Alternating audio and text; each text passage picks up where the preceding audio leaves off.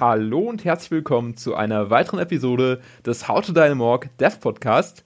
Heute an meiner Seite die gute Susanne. Hallo. Hallo Daniel. Hey Susanne, äh, heute nur zu zweit. Äh, der Juri lässt sich äh, entschuldigen, ist heute irgendwie ein bisschen projekttechnisch eingespannt bei einer anderen Gruppe. Aber wir hoffen, dass er wieder beim nächsten Mal dabei ist, oder Susanne? Du kannst auch einfach sagen, wie es ist. Also Juri und ich haben uns vorhin noch ganz furchtbar gezopft und jetzt haben, haben wir quasi Zickenkrieg im Projekt und er mag mich nicht und deswegen ist er heute beim Podcast nicht dabei. Ach, ach verdammt, jetzt haben wir es ausgeplaudert. Jetzt, jetzt ist oh, eigentlich fuck. vorbei. Das, wir können das Projekt jetzt gerade eigentlich in die Mülltonne kippen. Sorry, das war's, Leute. äh, ja gut, äh, falls ihr heute dennoch dranbleiben wollt, obwohl das Projekt gecancelt wurde, nein, Spaß beiseite. Ähm, wir haben heute uns gedacht, wir machen ein bisschen was anderes. Wir haben es in der letzten Folge ohnehin angekündigt. Äh, wir reden heute mal so ein bisschen über ja, Spieleentwicklung im Allgemeinen weil ich hatte die Möglichkeit, vor kurzem an einem Games Day teilzunehmen, hier an der Hochschule, wo ich studiere in Stuttgart. Und ja, da würde ich gerne mal ein bisschen berichten und ja, vielleicht auch ein paar Fragen von dir beantworten, Susanne. Ja, gerne. Also ich habe ja selber quasi keine Ahnung, was das ist, was ich mir da überhaupt drunter vorstellen kann. Vielleicht kannst du mir das einfach erstmal erzählen. Ja klar, also es war eine zweitägige Veranstaltung und da wurden sehr viele große und kleine Entwickler aus Deutschland eingeladen, um einfach da so ein bisschen quasi den Studierenden näher zu bringen, was denn so ihr Alltag ausmacht. Also sei es jetzt irgendjemand, der irgendwie Public Relations macht für einen äh, Spielehersteller oder auch jemand, der Social Media macht, aber natürlich auch ganz klassisch irgendwie Spieleentwickler und natürlich auch ganz viel VR-Kram. Also äh, wie schaffe ich es halt irgendwie, dass einem bei einer VR-Anwendung nicht schlecht wird oder so. Also so Kniffe für Entwickler vor allem wurden da vermittelt. Klingt spannend. Ich fand es auch richtig cool. Also ich werde auch die Agenda einfach mal verlinken, kann sich das hier mal durchschauen, was es da so für Vorträge gab. Dummerweise war es halt so, dass ich an den Tagen mega viel Uni hatte und viele Vorlesungen und deswegen nur am Nachmittag des zweiten Tages teilnehmen konnte an den Veranstaltungen. Allerdings ist es auch so, dass ein Großteil der Vorträge auch äh, per Video angeschaut werden kann. Das werde ich natürlich auch verlinken. Dann könnt ihr euch einfach im Nachgang die ganzen Videobeiträge nochmal anschauen und einfach für euch rauspicken, welche interessante, äh, interessanten Vorträge denn dabei waren. Also das geht natürlich auch. Was war denn so der Vortrag oder die Veranstaltung, die du daran am spannendsten fandest? Oder beziehungsweise was ist vielleicht auch für unser Spiel jetzt am spannendsten, am relevantesten? Also ich glaube äh, 4K und VR nicht. ja, also für, uns, für unser Spiel ist wahrscheinlich am relevantesten, wie gründe ich ein Game Startup, fand ich spannend. Mhm. Vielleicht wollen wir da mal mit anfangen. Oder ich kann dir alternativ auch ein bisschen was zu erzählen, äh, wie mache ich Social Media und wie binde ich meine Fans an das Spiel. Ähm, greift ja, glaube ich, soweit ich mir das richtig vorstelle, hoffe ich, beides ziemlich nah aneinander. Also lass uns doch einfach in der Reihenfolge okay. Okay, die Themen abarbeiten. Genau, und zwar geht das eine ist äh, das Lab 132 oder Lab 132, äh, je nachdem, wie ihr wollt. Und das ist eine Spielefirma, die hat sich jetzt relativ frisch gegründet und die sind hervorgegangen aus einem Studentenprojekt oder aus einer, ja, alle Studenten von der Hochschule der Medien, so wie ich das verstanden habe. Und die haben gesagt, ja gut, äh, nach unserem Studium, der eine macht jetzt den Master, gründen wir unsere eigene Games-Firma. Ist allerdings ja so, dass es schon relativ schwer ist, jetzt mit Spielen Geld zu verdienen. Und gerade am Anfang, wenn man so eine Studiogründung hat und so weiter, fallen natürlich auch ein bisschen Kosten an hier und da. Deswegen haben sie sich gesagt, gut, wir freelancen einfach nebenher und irgendwie holen uns durch Auftragsprojekte Geld rein. Und, oder vielleicht auch durch einen, ich glaube, die eine hat irgendwie gesagt, die arbeitet vielleicht irgendwie nur 30 Stunden die Woche oder so und hat dann irgendwie einen oder eineinhalb Tage die Woche halt frei, quasi, die sie komplett in das Studio, in das eigene Studio ähm, reinbringen kann. Also ist jetzt nicht so, dass die halt schon komplett äh, Vollzeit an äh, ihren Projekten werkeln können, sondern die müssen halt eben nebenher doch ihre eigenen Brötchen so ein bisschen verdienen mit äh, Auftragstätigkeiten und so. Also das zeigt auch mal so ein bisschen, wie hart es eigentlich ist, äh, Spieleentwickler zu sein, weil ja, es ist halt kein Zug Zuckerstecken. Ne? Letztendlich, du entwickelst vielleicht jetzt so ein Spiel äh, Monate vor dich hin ähm, und bekommst dann halt erstmal quasi den Geldsegen, wenn das Spiel released ist. Und dann äh, Steam überweist es ja auch nicht im Tagestakt, sondern die haben ja auch ihre äh, Zielvereinbarung, wann das Geld halt überwiesen wird. Von daher, da musst du halt echt lange warten, bis du mal Geld reinbekommst. Und ja, bis dahin musst du natürlich Studio bezahlen, Miete bezahlen und von daher haben die sich gesagt, nee, wir machen das eher so auf einem kleineren Low-Level-mäßig und äh, jeder arbeitet von zu Hause aus und wir treffen uns dann vielleicht irgendwie einmal die Woche oder so bei einem zu Hause und reden so, wie, wie wir es machen. Also ja, genau, das, das ist so das Konzept von denen derzeit, wie wir es so aufgezogen haben. Also im Prinzip ganz genauso, wie wir es im Augenblick machen, nur dass wir uns halt nicht persönlich treffen können aufgrund der großen Distanz. Genau, richtig. Und wir sind keine GmbH. Also sie haben wirklich eine GmbH gegründet. Das stimmt. Um das Ganze auch so ein bisschen natürlich auf solide Füße zu stellen, weil sie wollen nämlich, das Spiel nennt sich äh, Schacht, äh, was sie so rausbringen wollen. Also es gibt es jetzt derzeit schon äh, für PC, für Steam. Und die wollen jetzt allerdings einen Konsolenport machen. Und zwar wollen sie das Ganze auf die PS4 Pro rausbringen. Und es ist natürlich nicht ganz so einfach, jetzt vielleicht äh, irgendwie im PlayStation Network äh, das zu veröffentlichen, sondern muss natürlich irgendwie schon eine, am besten eine Company sein, die dahinter steht. Und deswegen haben sie sich natürlich gesagt, wenn wir das jetzt auch kommerziell natürlich auf großer Ebene irgendwie rausbringen wollen, äh, dann muss das natürlich schon irgendwie eine Studio dahinter stehen, auch mit einer äh, GmbH, äh, für die sie sich jetzt entschieden haben. Klar, sie hätten, hätten auch gesagt, mach mal eine GBR, ist natürlich auch cool. Aber da hast du natürlich wieder ein bisschen das Problem, dass du selber haftest mit deinem eigenen äh, Privatvermögen und das wollten sie halt ganz klar trennen, äh, Privat- und Geschäftsvermögen. Und bei der GmbH, da haftest du ja im grundsätzlich eigentlich nur mit den, mit den Geldeinlagen, also so den 25.000 Euro halt, die du halt da rein, reinpackst erstmal, ne? Und das haben sie so ein bisschen erklärt, wie, wie, sie eben dazu gekommen sind, dass sie sich jetzt eben gegründet haben. Und äh, sie planen jetzt halt den Release im ersten Quartal 2018. Äh, also auch wieder eine Parallele zu uns, ja. Es ist ja auch wahrscheinlich so, dass wir im ersten Quartal 2018 rauskommen mit How to Dynamorg Staffel 1. Genau, im besten Fall. Genau, das, das hoffen wir einfach mal, dass es, dass es gut klappt und dass wir quasi der mit Schacht äh, vielleicht parallel erscheinen, wer weiß es schon. Äh, aber es ist keine Konkurrenz, weil Schacht ist eher so eine Art Mirror's Edge-Klon, nenne ich es jetzt mal. Ne? Also nicht, nicht so ganz klassisch wie Mirror's Edge vielleicht, äh, dass du dich in so einer urbanen Setting bewegst, sondern eher so im Weltraum-Setting ist das. Da ist, glaube ich, jetzt auch keine Storyline mit drin, sondern es ist eigentlich eher so eine Art Run, Run äh, Game, Running Game, wo du halt einfach suchen musst, Abgründe zu überwinden und ja, ich denke mal, das, das ist so ganz gut zusammengefasst, das äh, Spielprinzip. Ähm, und sie werkeln jetzt halt gerade eben ein bisschen daran an dieser 4K-Umsetzung äh, für die PS4 Pro.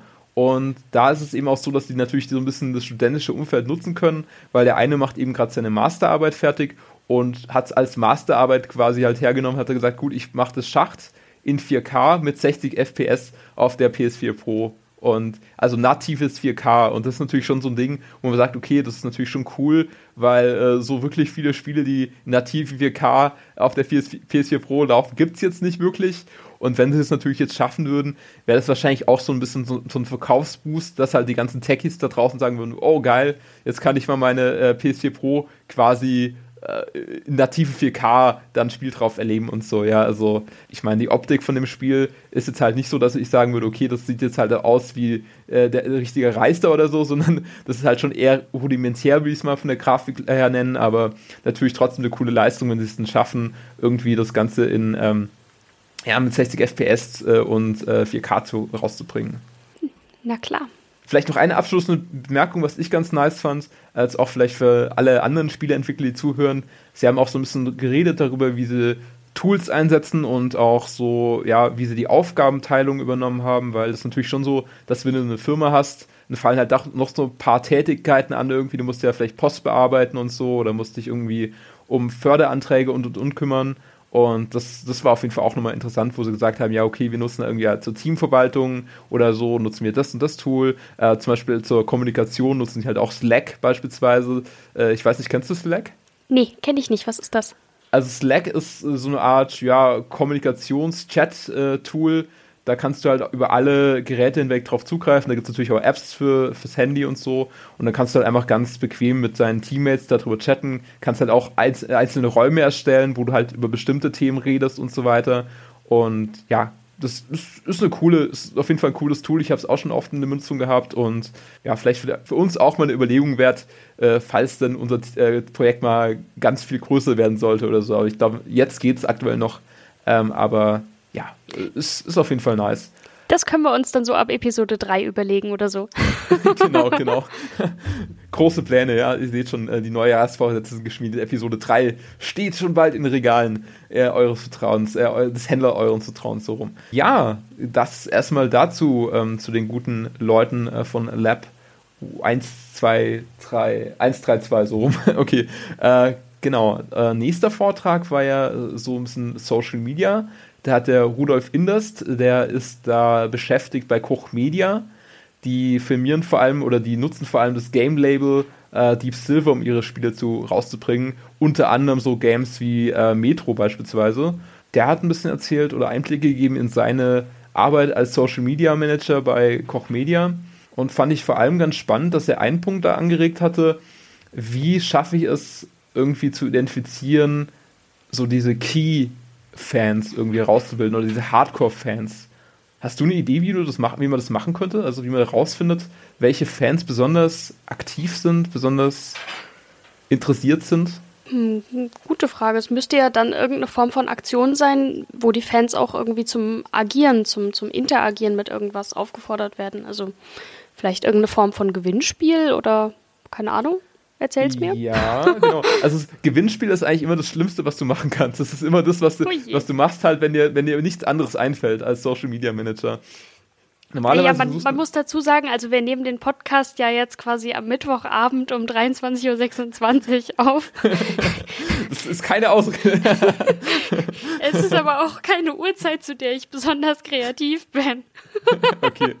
Okay, also ja, ist okay. Mal, ist okay. Genug der Ausreden. Ich habe ich hab keine Ahnung von sowas. Erzähl mir mehr. Okay, okay. Äh, wie gesagt, äh, Zitat Rudolf Invest. Also du machst äh, quasi, du schaust halt vor allem wenn du irgendwie jetzt einen Beitrag gepostet hast, wer hat den ganzen Beitrag äh, geteilt und vor allem, wenn er ihn öffentlich geteilt hat, wie hat er ihn geteilt? Also hat er da irgendwie eine schöne Zeile zugeschrieben, so von wegen, okay, dieses Spiel äh, ist auf jeden Fall das Must-Have im Jahr 2018 oder so oder irgendwie das so über seine ganzen Kanäle irgendwie gestreut verteilt hat und so weiter und sich auch aktiv vielleicht in Kommentaren beteiligt, irgendwie andere ähm, Interessenten darüber informiert, wann es der Release Day ist oder so. Einfach so wirklich, wo du merkst, der teilt gerne das in seiner ähm, Peer Group irgendwie weiter, die Inhalte. Und da musst du halt schauen, dass du den irgendwie an dich bindest, den halt irgendwie äh, lobst für seine Interaktion, äh, den vielleicht auch mal zu speziellen Event jetzt einlädst oder ihn halt so als Beta-Tester irgendwie äh, speziell abholst. Also, dass du wirklich diese Fans bindest und die halt auf jeden Fall irgendwie an Bord holst, dass du halt die quasi so ein erweitertes Teammitglied fast sind, ne? dass die halt wirklich quasi für dich auch so ein bisschen das Marketing mitmachen. Ja klar, das ergibt Sinn. Das heißt, ganz am Anfang, wenn du noch ein relativ kleines Unternehmen oder was auch immer bist, dann lässt du nicht die Fans zu dir kommen, sondern du gehst selber quasi zu deinen Fans. Ja, Stück, ein Stück weit, sag ich mal. Ne? Also du hast natürlich schon so, dass du äh, wahrscheinlich die Fans irgendwie mal vielleicht ja, an dich, an dich, auf dich aufmerksam gemacht hast und die Fans haben dann sich irgendwie, zum Beispiel bei uns wäre es jetzt vielleicht, die haben sich in deine Musik verliebt, in den Pixel-Look von Yuri oder, ja gut, zur Story haben wir ja nicht so viel erzählt. Ähm, in, in, ja. die, in die Story werden sie sich dann spätestens verlieben, wenn das Spiel rausgekommen ist, Daniel. Absolut. Keine Sorge. Absolut. Ich, ich will dann nur eine, eine 10 von 10 dann lesen bei Story. nee, äh, äh, und auf jeden Fall, da dachte ich mir halt, ja gut, äh, das, das ist auf jeden Fall ein valider Punkt, wenn du halt die Fans irgendwie abgeholt hast und dann aber, du merkst, das sind halt wirklich, die sind begeistert von irgendeinem bestimmten Key-Asset von deinem Spiel und dann äh, immer, immer das Teilen und so. Ja, und so könnte ich mir das halt bei uns auch vorstellen, dass wir zum Beispiel halt irgendwie äh, jemand haben, der sich vielleicht mal in den Kommentaren irgendwie austobt und äh, da möchte ich Krammer aktuell auf einen aktuellen Kommentar eingehen, äh, der uns gestellt wurde.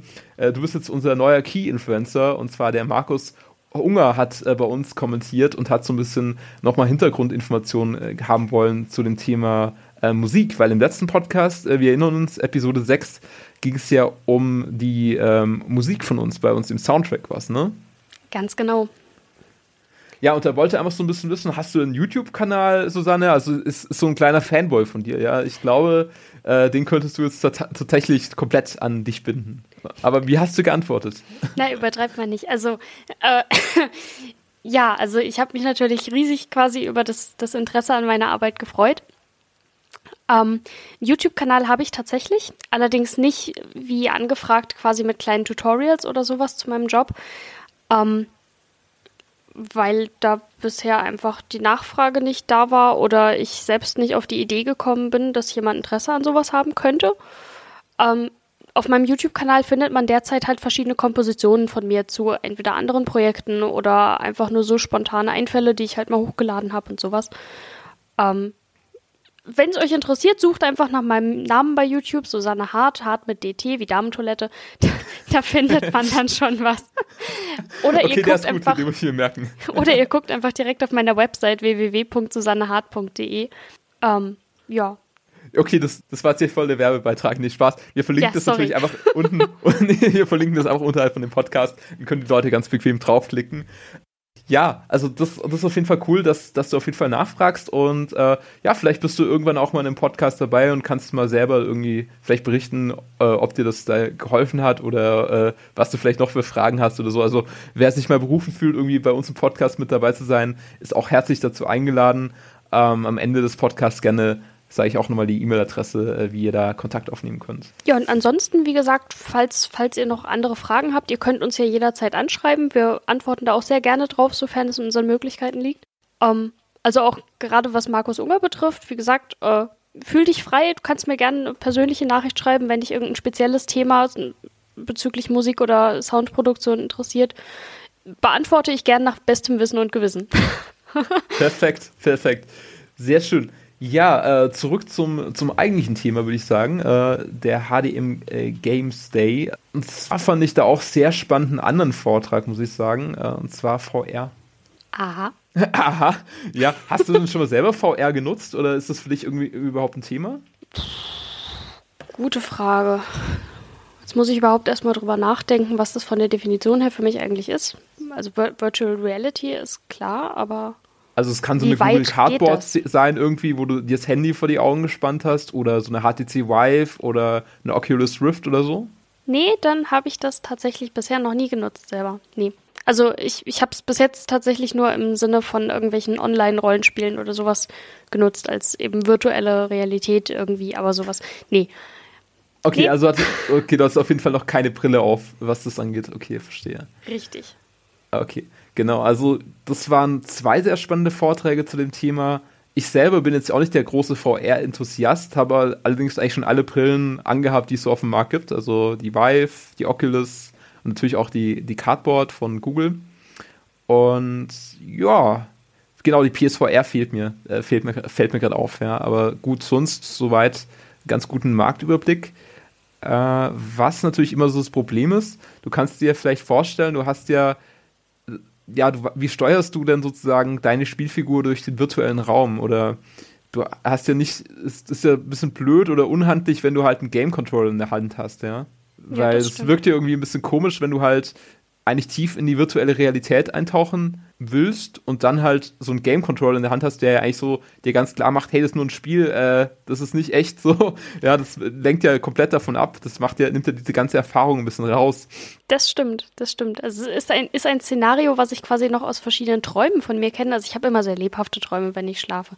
Und da, da ist es dann wirklich zum Teil, ist, das könnte in die Richtung VR eventuell gehen. Also ich weiß irgendwie immer noch im Hinterkopf, dass ich gerade Teil eines Computerspiels bin, aber ich bin trotzdem irgendwie selber mittendrin drin.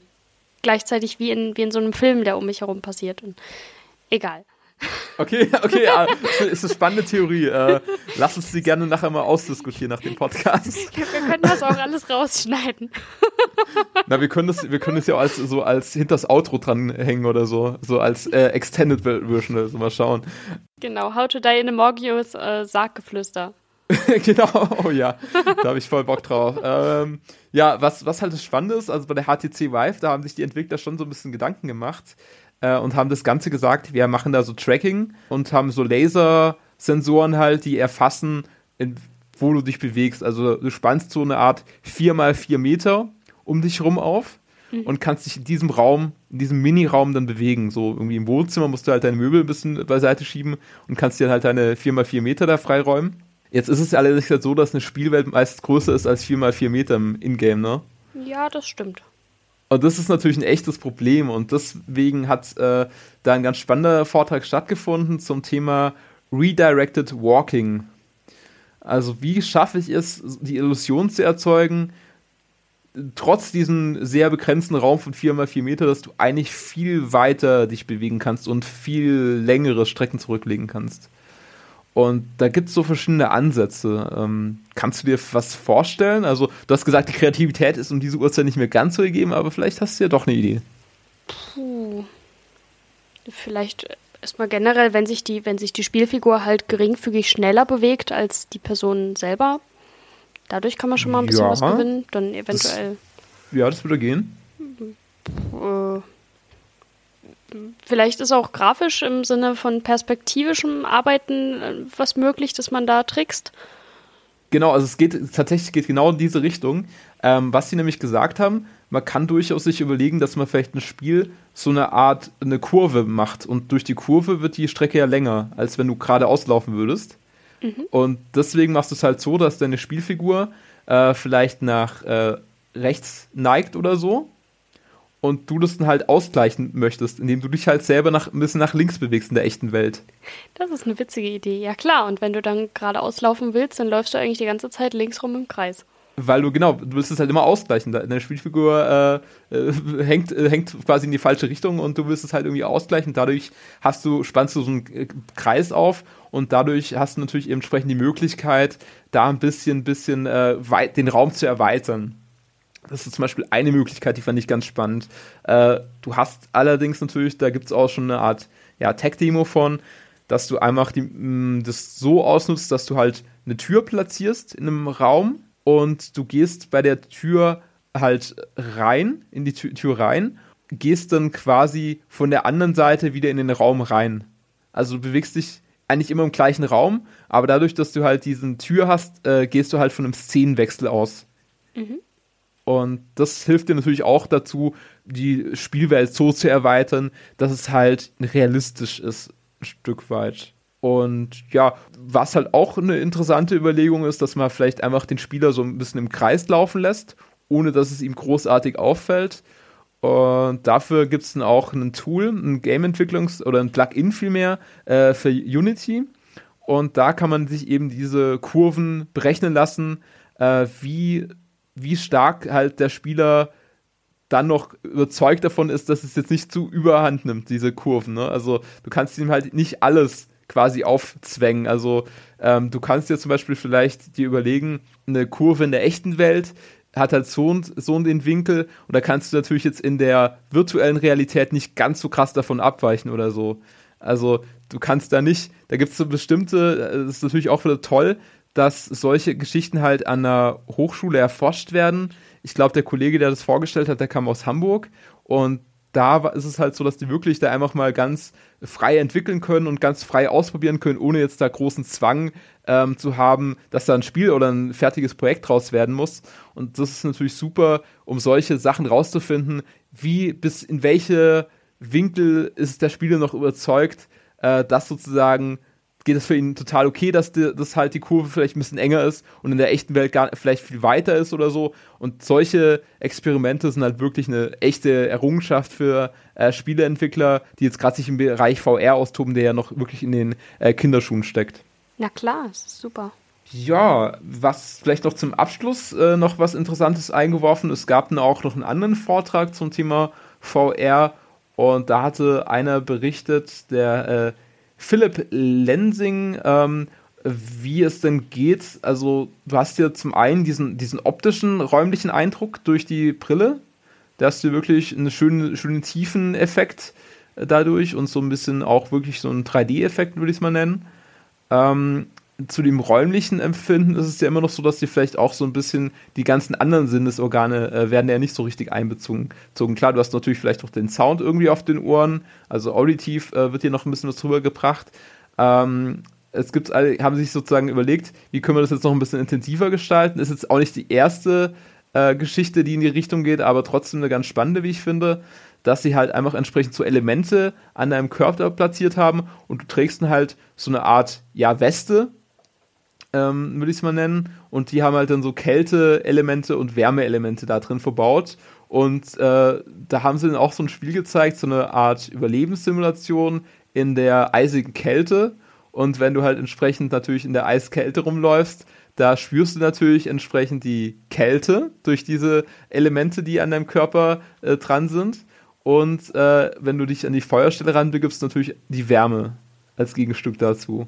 Das ist sehr lustig. Cool. Und rate mal, was passiert, wenn Kälte und Wärme in Kombination bespielt wird. Also wenn sie bei, bei beiden äh, Elementen quasi die, den Regler aufdrehen. Also spontan würde ich denken, man fühlt sich ein bisschen, als hätte man Fieber. Ja, also äh, Sie haben gemeint, es würde für Sie so funktionieren, zumindest auch wie es die äh, Testkandidaten da durch, durchgenommen haben, eine Art Schmerzempfinden. Also Sie schaffen es sozusagen durch zwei Sensoren oder, oder Elemente eben, also Sensoren sind es ja eigentlich nicht, eigentlich noch eine dritte Funktion hinzufügen, und zwar den Schmerz, indem sie einfach Wärme und Kälte kombinieren. Wow. Und das ist so ein diffuses Gefühl. Das ist eigentlich ein Gefühl, was der Mensch eigentlich so gar nicht kennt, was da erzeugt wird, dieses Wärme und Kälte gleichzeitig. Äh, und das ist nice und so was, was man eigentlich mit Schmerz verbindet. So, also das da sind die Emotionen Schmerz so ein bisschen abgelegt. Das ist ja krass, das ist ja richtig spannend. Ja, also auf jeden Fall äh, auch ein sehr guter Vortrag. Ähm, wie gesagt, ich, wir verlinken euch einfach die Vorträge und könnt ihr einfach selber nochmal reinschauen, falls euch ein Thema besonders interessiert.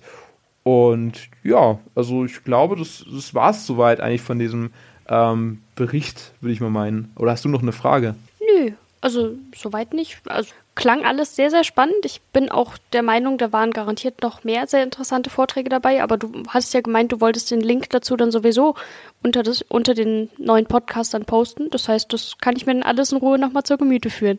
absolut, absolut.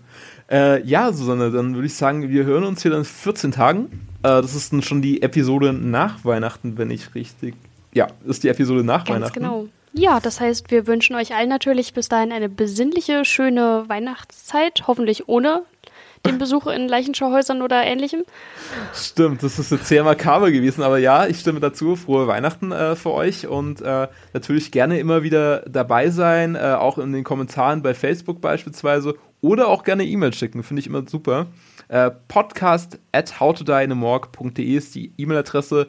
Da könnt ihr uns gerne E-Mails hinschicken, ist auch verlinkt unten unterm Beitrag. Da könnt ihr einfach gerne mal was schreiben, wenn ihr euch zum Beispiel irgendwie sagt, ja gut, äh, ich fand es jetzt zum Beispiel nicht so dufte, dass ihr irgendwie äh, den äh, Outro-Sound in den Podcast-Feed reingepackt habt oder so. Kann ja sein, dass es da äh, durchaus einige unter euch gibt, die sagen, nee, das fand ich jetzt nicht so eine coole Aktion. Aber sind wir einfach mal gespannt drauf, wie ihr das so aufgenommen habt und äh, freuen uns auf die nächste Episode. Wollen wir schon mal so einen Ausblick wagen oder lassen wir es offen, was äh, euch quasi nach Weihnachten erwartet? Ach, ich glaube, das können wir vielleicht als Weihnachtsüberraschung einfach offen lassen. okay, Mal. super. Dann, dann, machen wir das so. Vielleicht äh, könnt ihr uns ja auch mit irgendwie Fragen oder so nochmal ein bisschen löchern. Dann können wir auch die nächsten Podcasts einfach auch mal ein bisschen vielleicht ein paar Fragen beantworten und ja, würde uns freuen. Also äh, da gerne, gerne mal nachbohren. Wir antworten auch garantiert. auch mit Antwortgarantie. Sehr, sehr schön. Perfekt, perfekt. Ja, geil. Äh, Würde ich sagen, war eine coole Folge. Äh, Hört da gerne auch nochmal in die alten Folgen rein. Also Empfehlung von mir auf jeden Fall Episode 6 fand ich sehr geil mit dem Soundtrack. Ist ja auch eine sehr gut angekommen bei euch. Äh, schon weit über 100 Zuhörer und ja, da freuen wir uns natürlich sehr, dass es das so, so gut ankommt. Äh, ja, und der, der Outro-Monolog oder Dialog ist, geht jetzt schon fast länger als der Podcast selber. Von daher würde ich sagen, wir machen Schluss. Ähm, bis zum nächsten Mal. Haut rein. Euer Daniel. Ciao, ciao. Tschüss.